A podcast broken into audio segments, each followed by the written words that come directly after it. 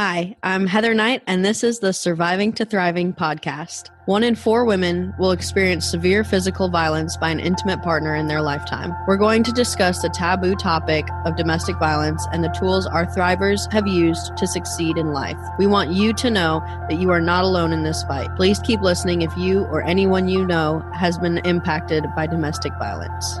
Before we get into today's episode, I would like to thank our sponsor, Knight Protection Services, for making this podcast possible and all the support they provide our cause.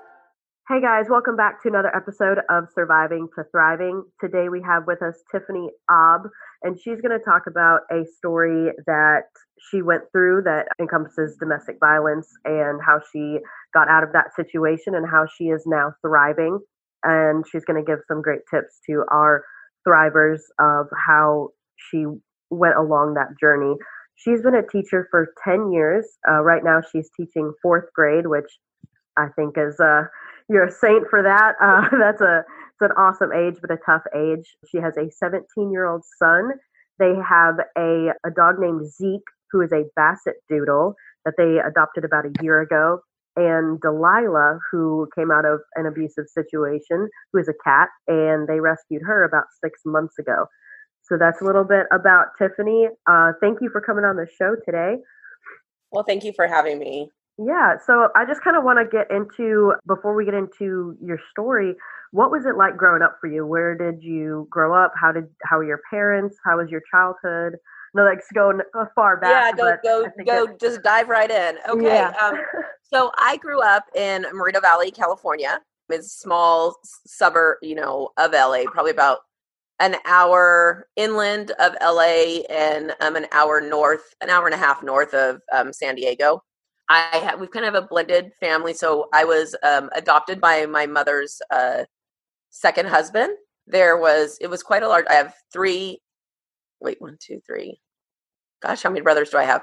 I, I have a lot of brothers. So I have two older and two younger brothers. And, you know, there, I, I would say that, and one of the things that I've learned is that there was there was a lot of violence i guess you could say in the home there you know it it wasn't necessarily so my normal was different i think than other people's is you know just there was a lot of conflict with my with my mother and she's going to hate that i said this but and so there was like okay i'm going to hit you but then the next day tomorrow we're going to come back and i'm going to say i love you and i'm sorry so there was a lot of that you know growing up I was very active growing up a soccer, swimming, gymnastics. As a parent myself, on the other hand, I don't necessarily know how my parents did it because we were all very active. Yeah. So without, you know, self, I mean, driving and picking us up, you know, was obviously very crazy. So I did, you know, athletics was definitely my focus growing up and, you know, competing and being the best and, and, and all of that was just really a strong drive for me. Okay. Did you, did you enjoy school or was it really just yeah. I did not enjoy school. Actually, I remember, and one of the reasons why I became a teacher is I I remember. So there's a big transition when you go from second grade to third grade. You're basically in second grade. You're you're learning to read and, and stuff like that, and then you transition into third grade, and you're reading, and you become reading to learn. And so when they're, you'll notice a big shift in children who don't necessarily have the natural um, intelligence or things that come naturally and that they struggle. And I remember being in third grade and sitting on the playground and just thinking how stupid I was and that I couldn't grasp the concept. But I was always really well behaved. And so I knew how to fly underneath the radar and just be nice to my teachers. And, and then, like, I just skimmed the, but then it was, I got into sixth grade and I had a teacher, uh, Miss Lusk, who believed in me. And, you know, she showed me that I wasn't dumb. I just needed to learn things a little bit differently than others and that i you know that hearing things didn't didn't register with me so then i you know i slowly started to get a little bit better in school but i still never enjoyed it which is weird that i'm in a classroom now right but that's okay i don't i never not to the point where i was very you know good in school and grasping all of that so i definitely understand going through that and especially with my little sister she was 100% in the same spot that you were. She didn't really grasp reading, but she's really good at science and, and math as well. So she you know, but she now wants to go into stuff like that as well. So I think it's, you know. Oh, that's cool. Yeah. So you didn't really enjoy school, did you? But you ended up having to go to college, I'm assuming, to be a teacher. Well, no, actually, when I gra- after I graduated, I kind of, you know, I I did. I was kind of very lost as a as a young teenager. You know, I did obviously did things that I wasn't supposed to, and got involved in the wrong crowd. I was definitely in the wrong crowd. I had the wrong friends. I was kind of going nowhere fast. I barely graduated. You know, there was a lot of family drama. My oldest brother had moved out and he was kind of like my support growing up. And and I wanted and I I wanted to be just kind of like him. So I had turmoil of my own like because of the drama with my brothers. And my I have a my brother Danny moved to Georgia with my um, biological father. And so there was just a lot of stuff going on in it. You know, I don't think I responded well to it. So I was just like in that escape, I want to escape mode. And then, so I was going to like a junior college and I just didn't want to be there. I didn't want to, I didn't want to show up to classes. I didn't want to do anything. One day I was um, in the car with my mom and I went into Kmart and I tried to get an application and I, you know, I had like I don't know, I probably wasn't dressed the most appropriate to get an application. And I had, you know, bleached hair and with purple in it. And I asked for an application and the lady looked at me and was like, oh, we don't have any.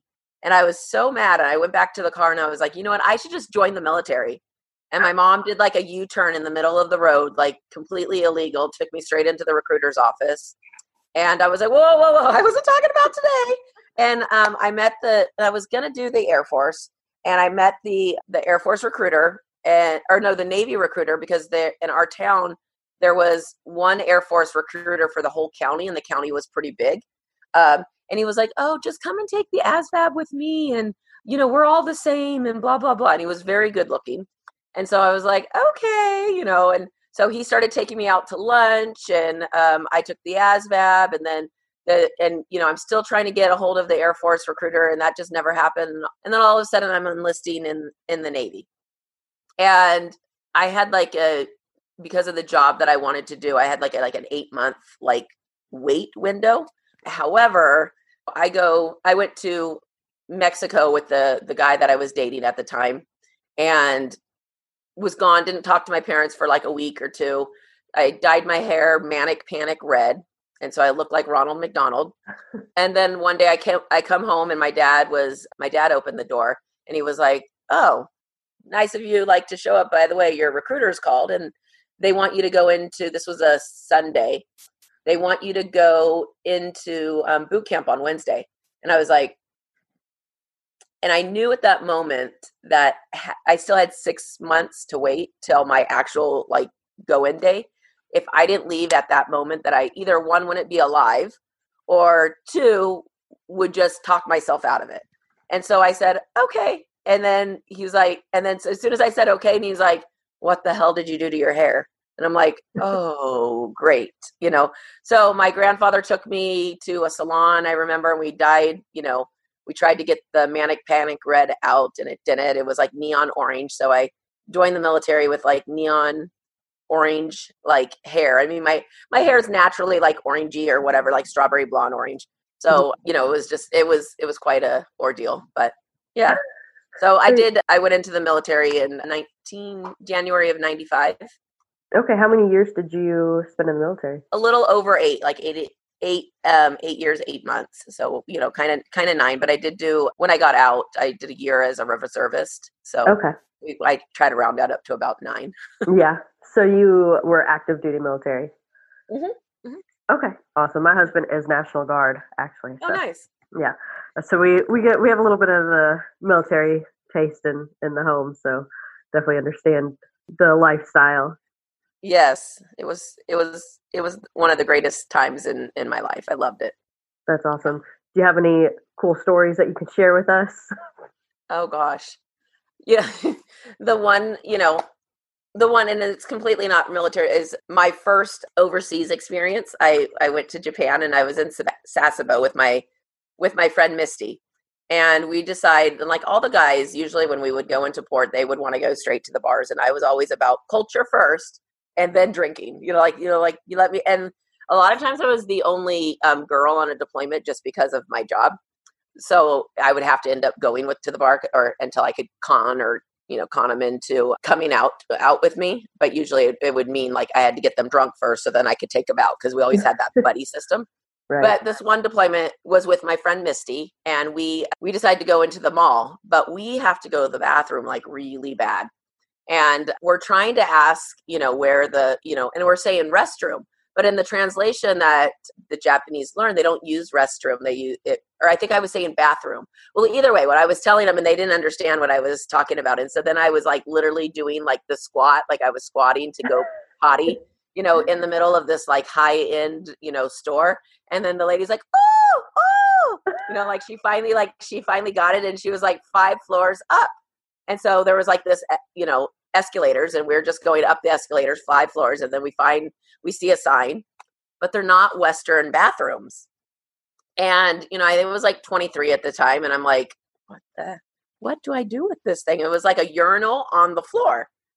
And I was like, how do I face it? What do I do? And like, and I was like, you know, telling Misty, I'm like, what do I do? And she's like, I don't know, but I gotta go, you know. And and so when we we come out, and they have all of these like fancy features, and you remember this is, you know, a long time ago. Um, well, so this is 20 years ago, yeah.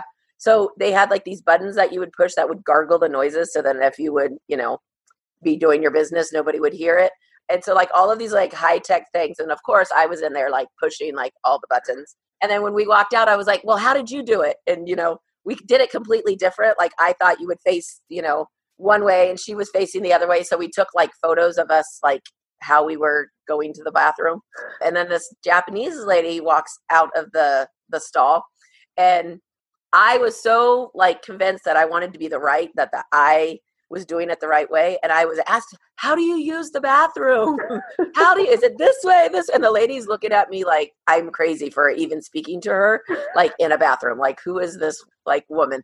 But then finally, and she had to be in her 60s, I got her to show me how to properly use the bathroom. And she was like in these like stiletto little heel things. And it was, it was pretty comic, comical, but that's what I think of like my tours overseas. Like like that was kind of like my first impression of like other cultures and how I handle it. So, anyways, that was my bathroom story. Hilarious. I now studied I'm talking it forever. no, that's hilarious. I studied in Morocco for nine weeks, and they had the same bathrooms, and it was yeah a the same kind of uh how what part what part um, of Morocco? We were in Fez. Okay, I've been to Fez. Yeah, yeah, it's a cute little. I have um a three hundred dollar rug from Fez that my cat thinks is a scratch toy. Nice, gotta love that. Yeah, that's hilarious. So you were in the military for almost nine years, but you were you said you were reservist for last year. So what did you do when you got out? Because obviously reservists are weekend warriors, as they call right. them. Right. Um, I got out. So I was I was stationed in Guam. That was my last duty station. I was a 46 air crewman. So I flew like kind of like a pilot assistant, you know, door gunner, you know, like the whole, you know, back of the um, aircraft type of thing.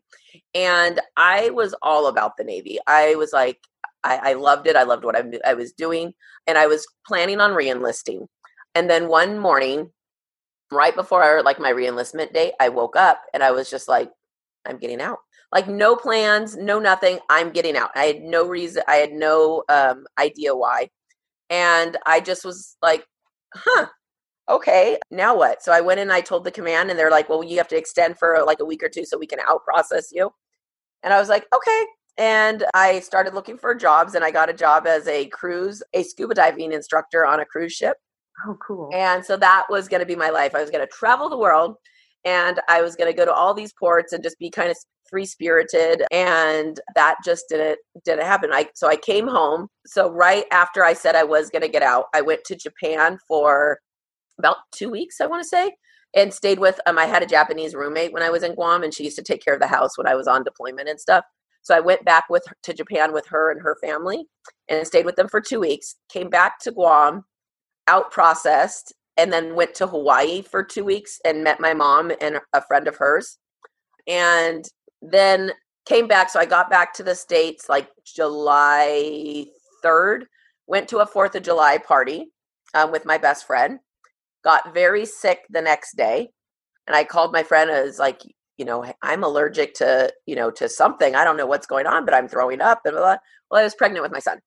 So I was basically, when I made that choice to re-enlist, um, to get out, I was probably, you know, like a week pregnant. Okay. And I didn't know about it. So, you know, and so then obviously I wasn't going to be that cruise ship, you know, scuba instructor. And I didn't necessarily know. I was just kind of like at a loss, like, okay, well, now what? I've, you know, eh, I've been a, you know, a full-time employee my entire life. And now I, I have a kid and, you know, it wasn't hit my son's father and I definitely weren't in a good relationship. We were better friends than we were, you know, anything more than that. And so you just didn't know the direction of where I was going like, okay, now what? You know, I was kind of stuck. So I enrolled in school. I started working for the post office. So I worked for the post office throughout my, um, as a mail carrier throughout my pregnancy until I just, I had a walking route. And so, you know, like it ended up being like a waddling route um, and then i just couldn't do it um, anymore so i i quit that. I didn't work until my son was about four months. You know i just did you know obviously get out of the military you have the unemployment options and stuff. So no maybe it was about three months and then i got a job at a sporting goods store called sport chalet um, and it's big on the west coast running the scuba department. So i still got my scuba department so i put myself through my bachelor's and and most of my master's teaching scuba diving. Wow. So did you at that point know that you wanted to be a teacher or did you go um, I initially went in cuz okay my father is an educator and my my mother's a nurse. And so I initially went in as thinking that I was going to do nursing. And sometimes I regret that choice. Financially, I think nursing would have been a better option, but I I st- the more I went to school, I just I started thinking about, okay, this is my life as a single parent, you know, like the school, if I was in a school, like I have, you know, I was obviously daycare was, you know, starting to get expensive and stuff like that. If I have the same schedule as him, then it's going to make my life easier and you know financially better plus you know ex, you know getting summers off and you know in the military you're used to that you know getting 30 days off in most jobs you know you you start off maybe two weeks or a week or you have to earn them or you know bake them and so i was like you know this is you know really good on the vacation. And then we can you know it was i was very much more focused on being a mother and what was going to be best for my kid than i was on my own what i wanted or needed. So i kind of changed paths and went into um, education and started kind of that journey. So I transferred, I went to um, California Baptist University and they have a really amazing adult studies program. So I would work, um, at that time, I was working about two to three jobs. So I worked at the sporting goods store, I worked at FedEx, and I worked at a, a separate dive shop that was on um, Camp Pendleton in in San Diego. So it was a Marine Corps base. So between the three the three jobs, and then so I would go to school two to three times a week at night from like 7 to 10 p.m. And so, and my son woke up every two hours. So I was a zombie for like two years. So, yeah, so that was how, you know, I went into schooling and I did take a break in between my bachelor's and master's. I was kind of burnt out. And my friend and roommate at the time, Martha, was like, let's get a job. And we started uh, and take a break. And so we did, we worked for Enterprise Rent a Car for a while and my son was in preschool about that time and it was i don't know it was just it was hard it was tough. He i just never saw him. And you know i would be i would be repoing cars with him in the back seat like you know i'm like this isn't the life that i want you know like this isn't this isn't a conducive environment for a single parent. So i decided my dad actually had his I want to say it was his master's. It was his master's graduation. And I went to my dad's master's graduation and I was like, I'm getting back into education. Like I'm going to go back and do and do that. So the next week I I registered for my master's courses um, and my teaching. So it was like a dual program. So your teaching credential, and then you did an additional year or two years. I don't know.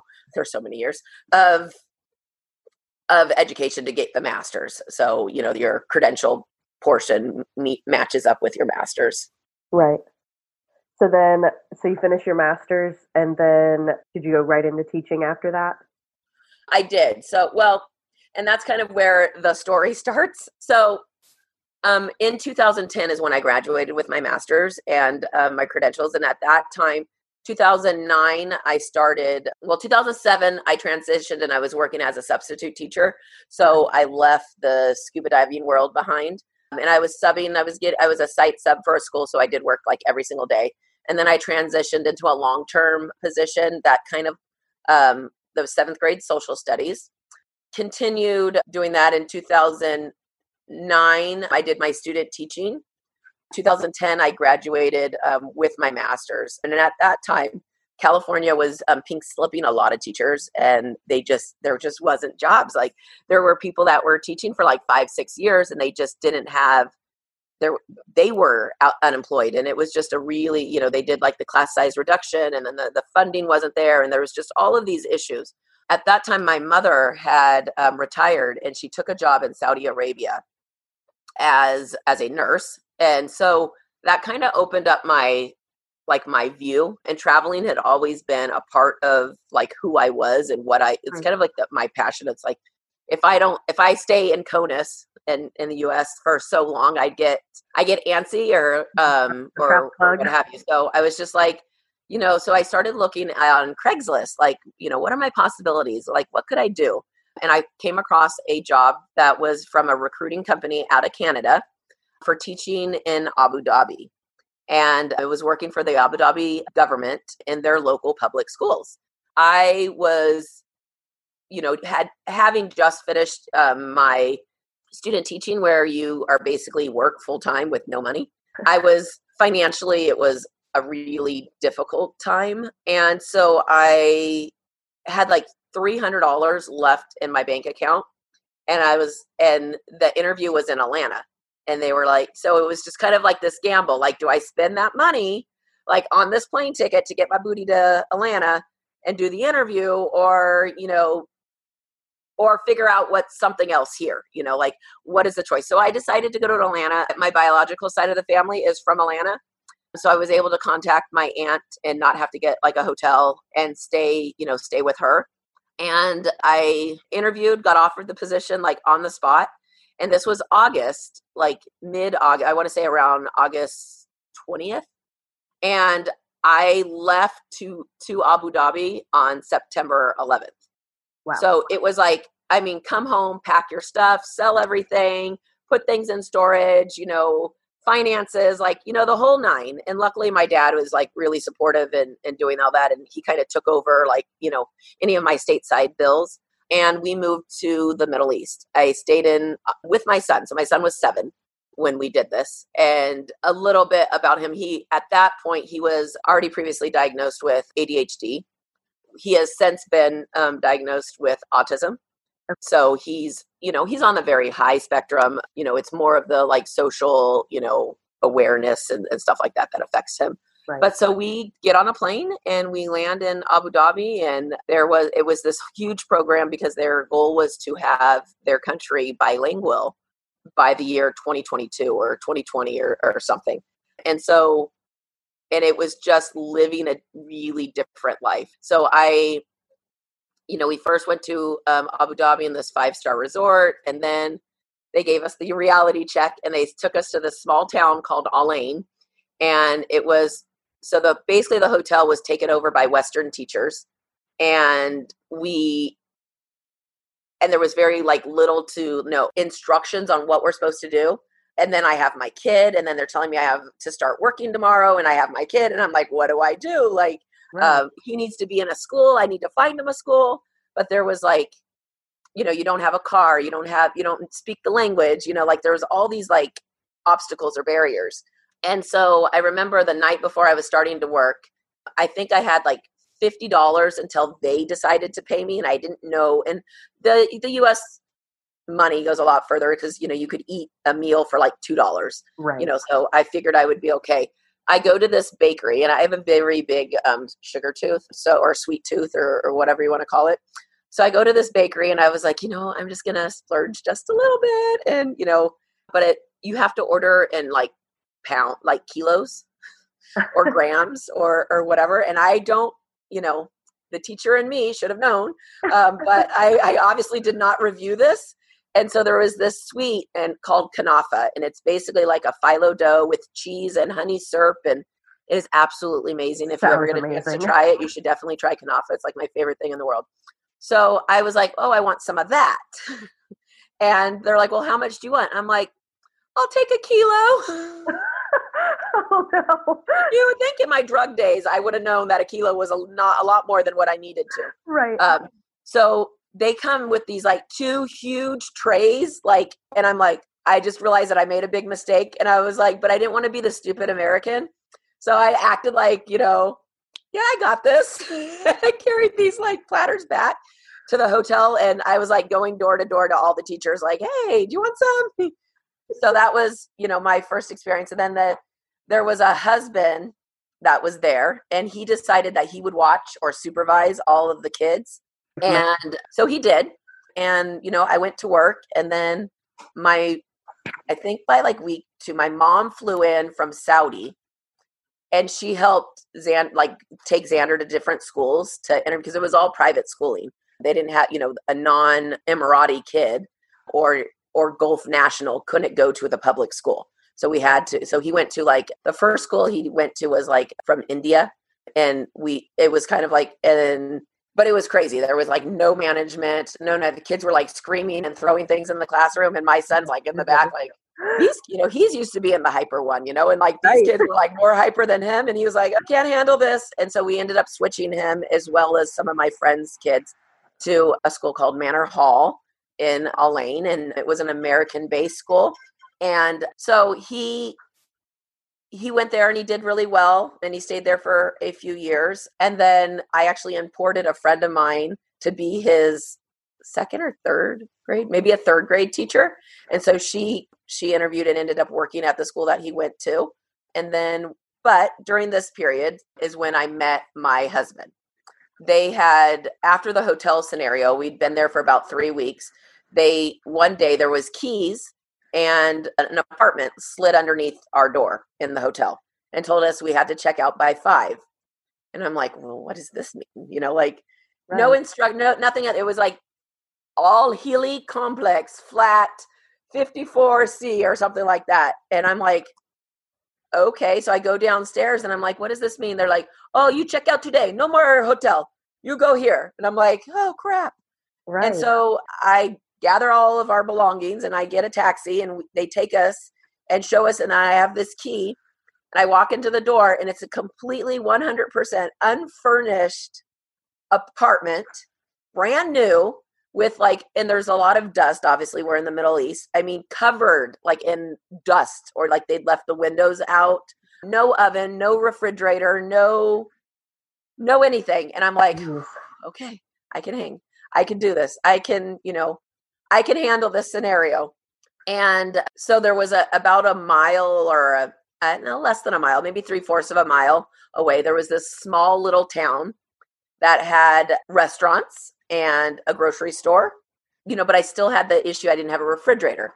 And then the next day, the next day, they slid um, a check underneath my door, or it might have been cash. I don't really remember, but it was basically uh, the equivalent to five thousand dollars. Part of it was a part of my contract to buy, you know, stuff for the house. Okay. Like to buy the fridge, to buy the stove, you know, to buy furniture. However, I was working every single day. So I ended up with a a fridge, a stove, and a carpet. And that's what we had and some pillows. And that's what we had for about three weeks. You know, we just wow. slept on top of the carpet. Yeah. We had, but my husband i met he was he worked at a restaurant that was in that small little area where i would walk to. So okay. we started dating kind of that way and i hadn't dated at all since when my husband i mean there was one guy that i had dated before during my college um, program my student teaching and stuff but he was somebody i dated when i was 18 and so we kind of reconnected and he lived in washington and you know things didn't work out but so basically, since my son was born, there really wasn't any, you know new person or new dating. I just was kind of just focused on being a mom. Right. Um, and i think that's how probably like my guard was down or i didn't notice the flags or or or, or what have you. So uh, his name was hatem and we and he was from tunisia but he was also an expatriate working in in Al and then him knowing the language just made my life kind of easier like i was able you know like i had questions or or the culture or whatever and he just would kind of came in there and just kind of helped you know a little bit you know and it just right. so i think that i started i overlooked all the things that he should have been doing you know and and the warning signs and he basically within like two to three weeks he was basically moved in with me and you know that of course like my family was in an uproar because here i'm you know dating a muslim man who doesn't necessarily didn't necessarily have much direction and he was constantly like in trouble you know like there was constant like issues like um he, the restaurant that he worked with with like wasn't sponsoring his visa and then he had to go to Oman and then he would try he tried to without a visa because he loved me so much tried to sneak um, back into abu dhabi in a trunk and got caught and then it was like i get a call at like one o'clock in the morning you know and he's crying and i need 4000 dirhams which is equivalent to about a thousand dollars or they're going to turn me into the police and I need you to get the money. So then I we lived on the border of the UAE and Oman. So like okay. literally I could throw a rock you know, like from my balcony and it would land in Oman. Okay. So it was like it was like right there. So we would go I would go and eat in Oman all the time. I always tend to put other people's needs in front of me and I think I was just in a very, you know, was like okay, this person wants to love me and this person wants to, you know. And so mm-hmm. I I did. I ran I ran a thousand dollars across the border and gave it to a friend and blah blah blah. And I don't even honestly know if this was even a true story now looking looking into into it but at the time it just seemed like that was what i needed to do and there was just always something there was just always always an issue always um, something and always something that i had to fix and it was i was just I, I, you know, looking back, I just don't know why I didn't see the things. I think I just was blinded. I just really, and you know, I think he he knew a very and and throughout our marriage as well he knew that balance of how far he could push me right to, and then to to to kind of like back it off and then be the loving and like supportive and blah blah blah you know person right. well so, especially being brand new in the country and not really knowing the language or the culture it, yeah you know just being able to have someone there that you can rely on to help you right. navigate and, the new country and even like you know some of you know my friends that and obviously the people that i met there I didn't know very well, so obviously you're not confiding in them as much as you would be, but you did kind of go grow close. And I did have a few of people there being like, "Are you sure this is what you want?" Like, you know, but it was and I think what really hit me and what really bonded me kind of to him is is him taking out a ball and playing with my son, playing yeah. soccer with my kid and seeing like a male like interest that somebody that supposedly loves me loving my kid and I and I think I attached myself to that. I just hadn't dated and I hadn't seen my kid with, you know, somebody I was with. And so that I think blinded me a little bit. My mom came a few times. My mom was actually there uh, when we first met him and she didn't like him from the get-go. Maybe it was that rebellious, you know, daughter phase like, "Oh, you don't like him, so I'm going to love him." Right. I don't know, like but and we'd had several fights and she had actually came to and what i was saying our house but yet he financially had never assisted and it was all me and she was just like bad mouthing like muslims and bad mouthing you know him and bad mouthing this scenario and i was just like this is our house and you need to get out and this is not okay and you know so she would go and stay with a friend of mine like why she was there and eh, then finally after about eight months he proposed to me.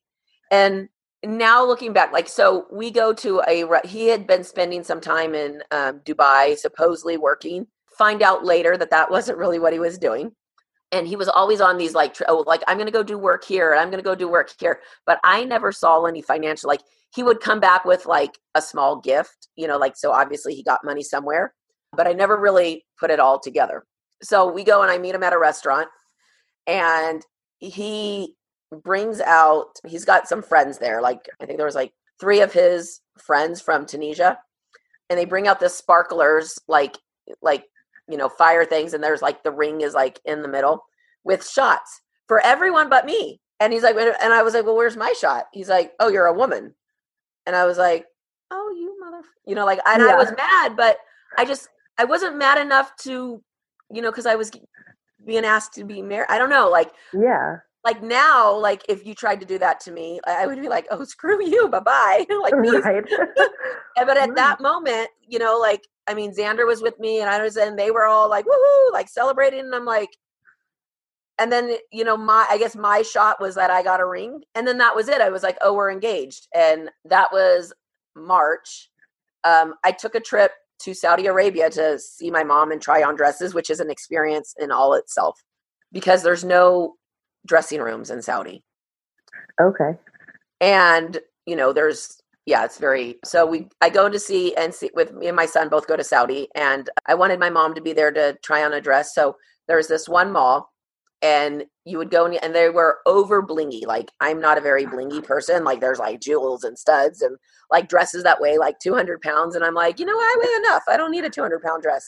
So you know where so we would go to the you would go to the cashier they would put the dress in a bag and there was one this is only at one mall because there's many malls but only at the one mall and you would run down to like this guarded security room where they literally had people outside with guns to try on the dress and you had 15 minutes and you had to get the dress back so what? you would be like running down the mall like me my mom and my son in tow like to this dressing room. You throw on the dress. Oh, oh, do I like it? Do I like it? And you know, like doing like your little checks, and then, oh no, I don't like it. And then you'd have to run it back, like, and you you would leave a credit card or or something with them, like in order to secure it.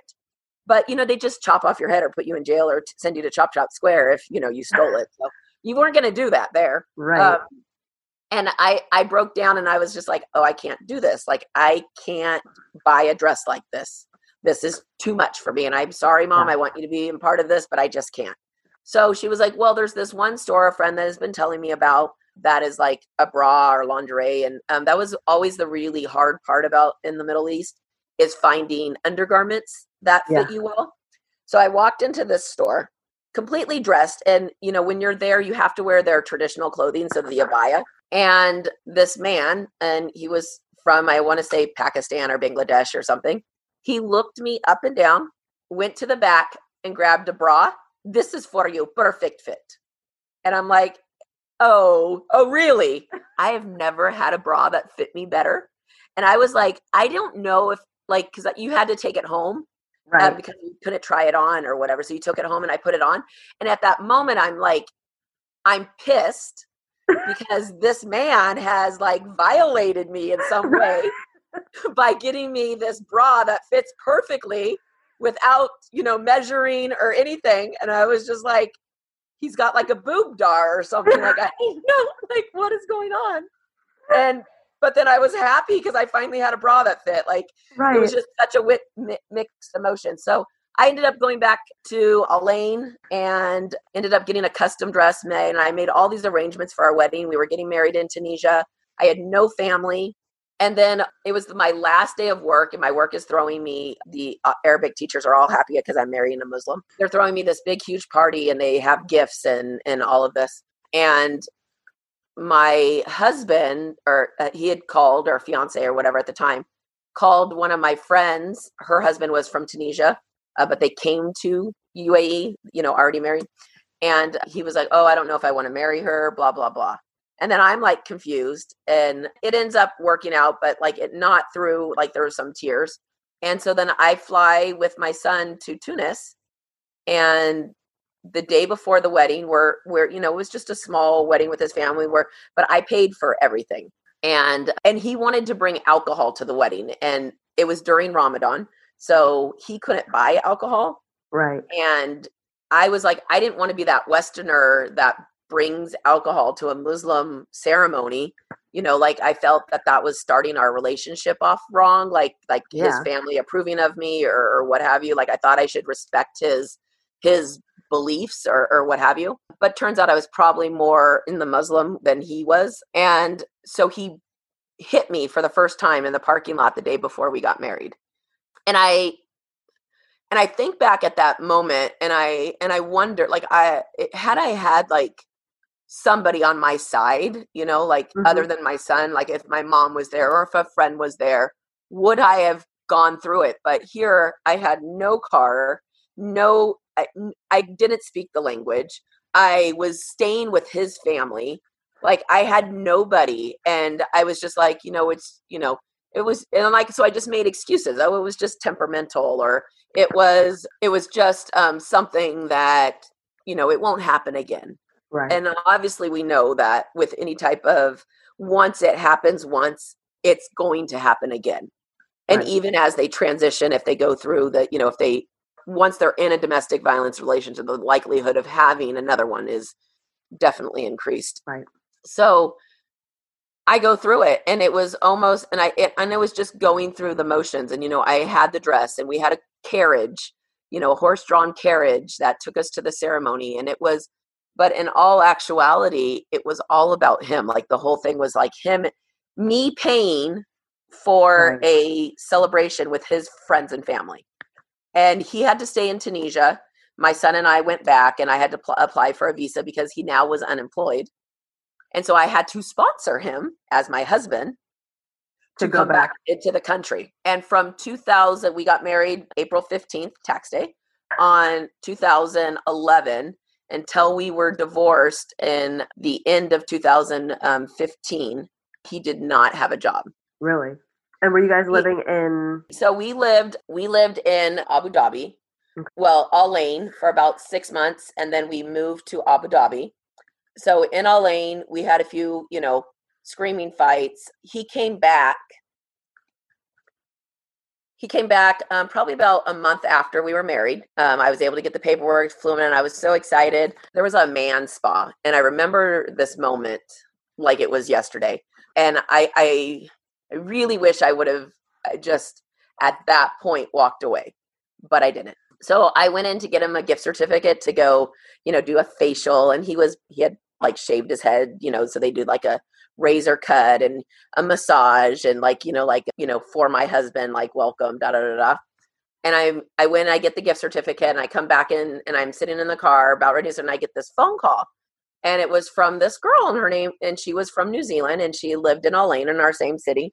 And she was like i was just call- are you you know tiffany are you married to Hatem and and i was like yeah we just got married he just got back. I'm like and she was like well I've been dating him for the last um, 11 months, which is before we started like even being together. Wow.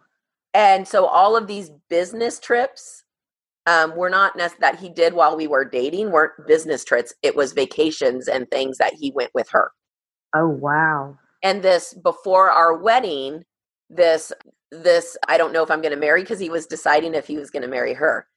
And turns out that she paid for my ring she paid like like he stole a lot of money from her and so we i was like okay well what are you doing right now? And she was like she's like nothing. I said well this is my flat number. Yeah. Um i'm in the Al Hili complex you know come come meet me. We're gonna we're gonna settle this you know? Yeah. and and i wish that strength that i had there kind of continued forward. And so we you know she walks we both walk into the door and he looked like he was about to shit himself. Um, sorry. Uh, and he, and I was like, can explain. And he was, and then he denied and found out like this necklace that he had always wore. It was like this, oh, what is that? Green stone, like the Chinese. Oh. Uh, what, whatever this yeah, yeah, yeah. stone was something, a gift from her. And she was like, do you still wear my necklace? You know, and he, and I was like, oh, are you talking about this? And, you know, and so there was a little bit of a confrontation I kicked him out. You know, I sat there and I talked to her and I'm like, I'm sorry, you know, and she was like, I'm sorry. And like, you know, kind of ended that conflict. But quickly, like within the next few days, my rage shifted from him to like her. Like I okay. I didn't want like my family wasn't very approving of my wedding and I and it was and I think it was in that that time where I was like I didn't want them to be right. Like, right. I didn't want that shame, and I could fix this. I could make this better. Right. And so I said, okay, well, I'm going to take a job in Abu Dhabi because and switch to a different school for next school year. And if I'm not staying in Al Ain because this is where she was and blah blah blah. And he was like, okay. And it's, I mean, it's only an hour and a half, so you know, different. So I we switched and we moved, but issues continued. Like there was one time where he i woke up in the middle of the night and he was like on um, skype and there was like you know his messages were like kissy faces and you know i would interject and, and i was like you can't do what are you doing oh no this is just a friend just a friend and, and i'm like you don't kissy face a friend like that's right. not something you do and then that would turn like if i the more i questioned him the more angry he would be and that was the first time he took all he was like oh he took all of our computers uh, we had like a desktop and i had like three laptops and he broke broke them into pieces shattered them and then used one to like kind of hit me with so he was just like beating me with the laptop and luckily that my son was asleep during during this and so i called the police and i quickly realized that i wasn't in the us yeah I, I thought so the police came and they brought me into this this room where they had a female um, interpreter um, and a male you know officer taking notes. And all she could say was inshallah which is mean like god willing. Right. Inshallah this will you know it will work out. And inshallah you know you will you know you put on a nice outfit and do your nails do your hair and your husband he will he will come back to you. Inshallah things will work out. And you know it wasn't about like what was happening to me but what i could do to make him happier right and i was just like overwhelmed to the point where I just didn't know like what to do. And I was I was I felt like I was like in the twilight zone. And there was no repercussions for him. Like no, no. there was there was like you know, oh, you just cool cool off. And that was one of many. I think in Abu Dhabi we had probably about four times where I had to call the police. The second or the third time, I mean, he was belligerent. He we had this really beautiful um, home. It was like a three bedroom house where every window had its ocean view. And, you know, there was a lot of like differences. And it was during Ramadan and he wanted he wanted wine, which he's technically isn't supposed to have.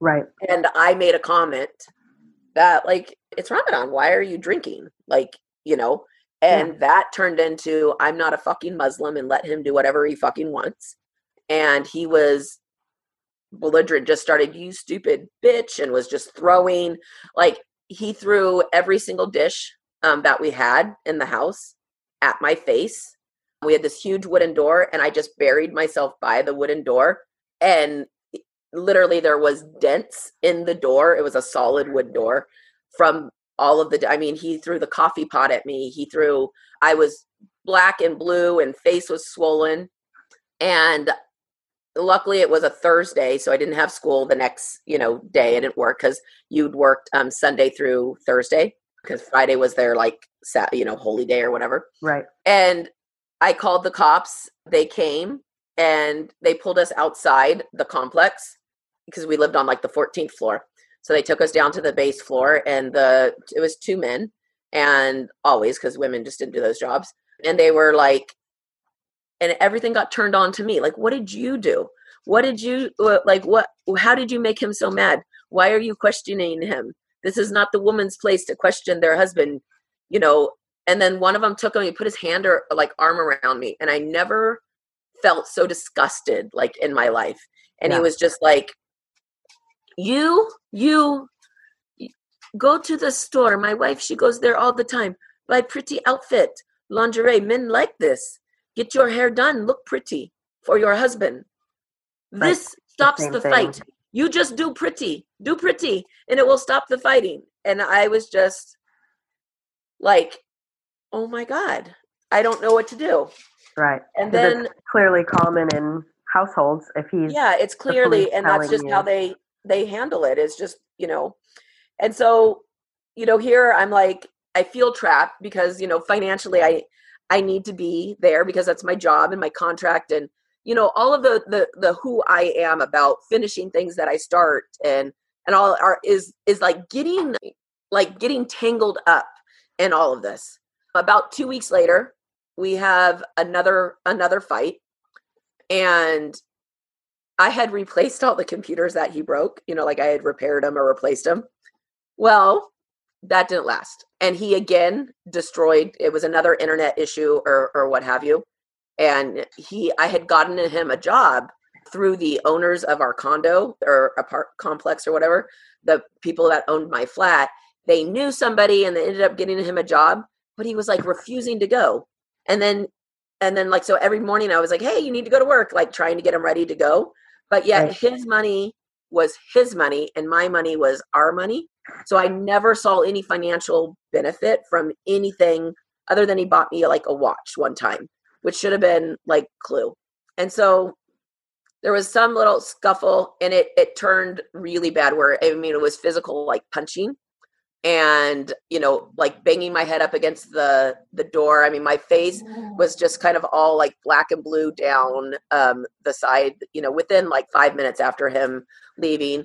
My nose was almost broken not to the point where i needed to cast or or, or what you know or to get it popped or anything but yeah. you know you know bloody and it was just a really bad um, fight to almost to the point where i don't necessarily remember all of it. I just remember the motion and then I was like, I'm not calling the cops because what are they going to tell me? They're going to tell me the same crap. And right. instead, I, in that moment, I called a moving company and asked them to come pack my stuff. Um, this was a Thursday, and I was in Amps. I had fled in the middle of the night, and I was in Amsterdam by um, Sunday. Wow! And so I left everything behind, including him, for a while. Yeah. And I moved back to the US, you know, moved in with my friend or my parents and my and got a job actually in LA at an Islamic school teaching kindergarten. And then but being in that Islamic environment still, you know, they were all like you should reach out to your husband. You should you know like and all of this. And and so I did and we started communicating or or I don't know, maybe redating again and trying to, you know, see where this was going. And I, but I felt like I had more strength because I was home. And then about, I came home in April, about June timeframe. Um, I get a call in the middle of the night from one of his friends, and he had, I guess, been drinking and got into a car accident. And since he was drinking and he was Muslim and he was in an Islamic country, he was going to be like lashed. So mm-hmm. we got lashes. And, you know, being the Westerner, I was like, oh my God, lashes. Oh, you know, like right. kind of like freaking me out and, you know, um, still feeling that a little bit of that ownership or that responsibility for him. Right.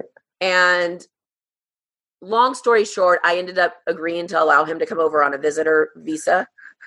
And we, you know, I got a job in um, Las Vegas and uh, for the next school year. So we moved so he came and we moved to Las Vegas and I was and I think that's when it got really bad because now um seeing the ob in the Middle East he could work his charm and he could finagle things and like and do that and then but in the states you can it's like legit you know like right. and he could never go legit so all he wanted to do was spend my money which I wasn't making a lot smoke weed and go out drinking and being in Vegas, I mean, that was just you like it's all available, you know, here. Right. So I was like, I was like miserable and he wouldn't work. And I was like, I mean, collect cans. Like you could go to Home Depot, like, and stand outside and, you know, go do side jobs. Like there's a lot of things because like on his visa, he couldn't, he couldn't work. And so I'm, you know, and so I'm sitting here like, go do something. And then in and those times when I would cut him off, I'm like, I need to pay the car payment. Like you can't have any more money. Right. Um, he ended up finding a way to duplicate my ATM card. And then he was like siphoning it out. And then one day I go to like pay like some bills and I I have nothing. Like he had taken everything. Yeah. Uh, my car and, and during this period, my car gets repoed. I barely am paying like rent, and I'm like, I I can't I can't do this like anymore. This isn't working. Um, yeah. And he said, just get me my green card. You get me my green card. I can work, I can help, I can support you, I can do this. So the idiot of me gets him his green card. And the moment it came into the mail, he stole it out of the mailbox, or, you know, not really, I guess we were living together, went and got his social security card, waited that week that it takes for you to get the card, mm-hmm. and like watch for the card. Never allowed me access to the social security number. And then everything changed. He had his green card now, he had his social security number. He no longer needed me. At that point, no, I was it, it was maybe because it was, I guess it was five years or six years ago, right before he had gotten his green card, was probably the worst fight in the US. Uh, where I, because I, I think I have like three incidents where I had called the police and tried to intervene or whatever. But this was the one he actually got arrested for. And it was right before he got the green card. So I'll back up a little bit. And it was when I had put my foot down, I'm like, I don't have any more money. You can't have it. Like he took my keys to my car, which I only had one set, and he threw him off of the balcony of our apartment into the street. And then I went to go get it. He pushed me down the stairs and I rolled and rolled and rolled down the stairs. And then I was, he was like going to get the keys before me so that he could take off in my car, which he didn't have a license. He didn't, you know, it was like drama. And so I'm running to try to get my keys, and he throws. There's, you know, it's in Vegas. There's rocks everywhere. So he throws he throws me into like a bed um, of rocks, and then like I I kind of jump up and grab his leg, trying to pull him back, and then he throws me again. And then a neighbor must have saw this, and and I think that was the first time when we had public fights that anyone has ever intervened or or did anything and so a neighbor called the cops and we, i'm on the you know the side of the road he hears the sirens and he takes off and he ends up getting caught or whatever and they arrested him but then that caretaker in me kicked in like a week later i'm hiring a lawyer i'm da da da da and you know the basically the charges you know he has fines and the charges get brought he never he actually still has a warrant here in vegas but you know, who knows where he is now. But, and so in that point, I decide I'm leaving Vegas. I'm going to go back to California. I want to be closer to family. So I, I finished the school year and I moved back to California.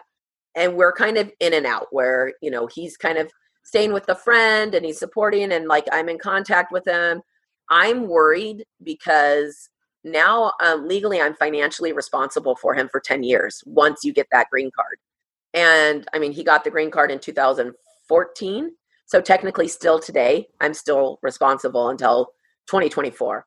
Really? Uh, and and so I have this like guilt, like if I keep tabs on him, then I can prevent me from having to be really screwed. Like, so I stay in touch and I'm paying for his cell phone and I'm sending him, you know, like a hundred bucks or or whatever a month, you know, to for cigarettes or or whatever he needs because that financial responsibility that legality was like scaring me and then it's about seven eight months go by i get a i get my own place in california i've got a job and he moves back in with me and and everything's going okay ish you know he gets a job at a barbecue place so he's able to take care of his needs and i'm no longer having to do that. And it was a decent period of time other than there was no it was more like a mother son than an intimate husband wife relationship you know? And he doesn't hit me i think he realized after the time in vegas in the court and they were being arrested that we take domestic violence more serious than what he's used to Yeah. and so there's not violence, more verbal. You're an idiot, stupid, fat, no bitch. Uh, you know, nobody wants you. And like it was just the constant everyday like belittling of who I was. And I just let it roll off, you know, my back per se. And it was Thanksgiving, and my mother and her, my parents are divorced now or what have you. My mother and her wife, Ish, or her girlfriend, they run a nonprofit for feeding the homeless and so that was like the you know the thing so on you know thanksgiving we would go and feed the homeless and then we'd go and do our rounds and this year we had planned to go see my cousin we were going to do two trips. So it was going to be like to my cousin and my brother Kenny, and then go over to my dad and my stepmom's. So we spent the morning with my mom, and it was like this, you know, but you know, on Thanksgiving, you have to bring food, right? Like right. you can't just show up to somebody's door with no side dishes or no nothing. So I had left him, I'm going to feed the homeless. That's not his cup of tea. So I told him, like, hey, I need you to put this, this, and this in the oven. And supposedly, like when we met, he was a chef. Turns out that's not necessarily the case, but you know, he he was a chef. And so I told him, this is what I need you to do. He agreed to it. I left. I come back and nothing's done. And so I get a little mad because we need to leave in like 40 minutes and the pies take about an hour and blah, blah, blah, you know, and cooling time and all of this. And I'm like, we can't leave. And he was like, he wanted so much to go to my cousin's house and my brother's because they were in the marijuana industry. Mm-hmm. Um, so they were, you know, they had a grow shop, and my brother currently does stuff in Colorado. But and so he wanted that because he wanted their product, and so he wasn't thinking Thanksgiving. He was thinking, I want to go get high. Ah. And if I go over to Tiffany's cousin's house, I'm not going to have to pay for it or, or, or what have you. And so I was like adamant, and I'm pretty, you know, got Italian in me, so I'm pretty vocal and stuff. I'm like, what the, like, what the hell? Like, I'm not going until the food is ready. You can't, you know. And we had this like long kitchen that had a back patio, like right off of the kitchen. So it was just this big, long, like open. So, he, and I had a whole bunch of potted plants. And so he opened the door and took potted plants and just started chucking them at me. Um, and they broke on my back, on my shoulder, on my head, all over the stove, covering all of the food that I had prepared. And I was just like, I was at that point, I was like, I am done. I am absolutely done. If you or anyone you know has been victimized by domestic violence, please reach out to us for resources and ways our organization can help you. You can find us on social media at 2 Thriving ATL, T O Thriving ATL, or online at 2thriving.org.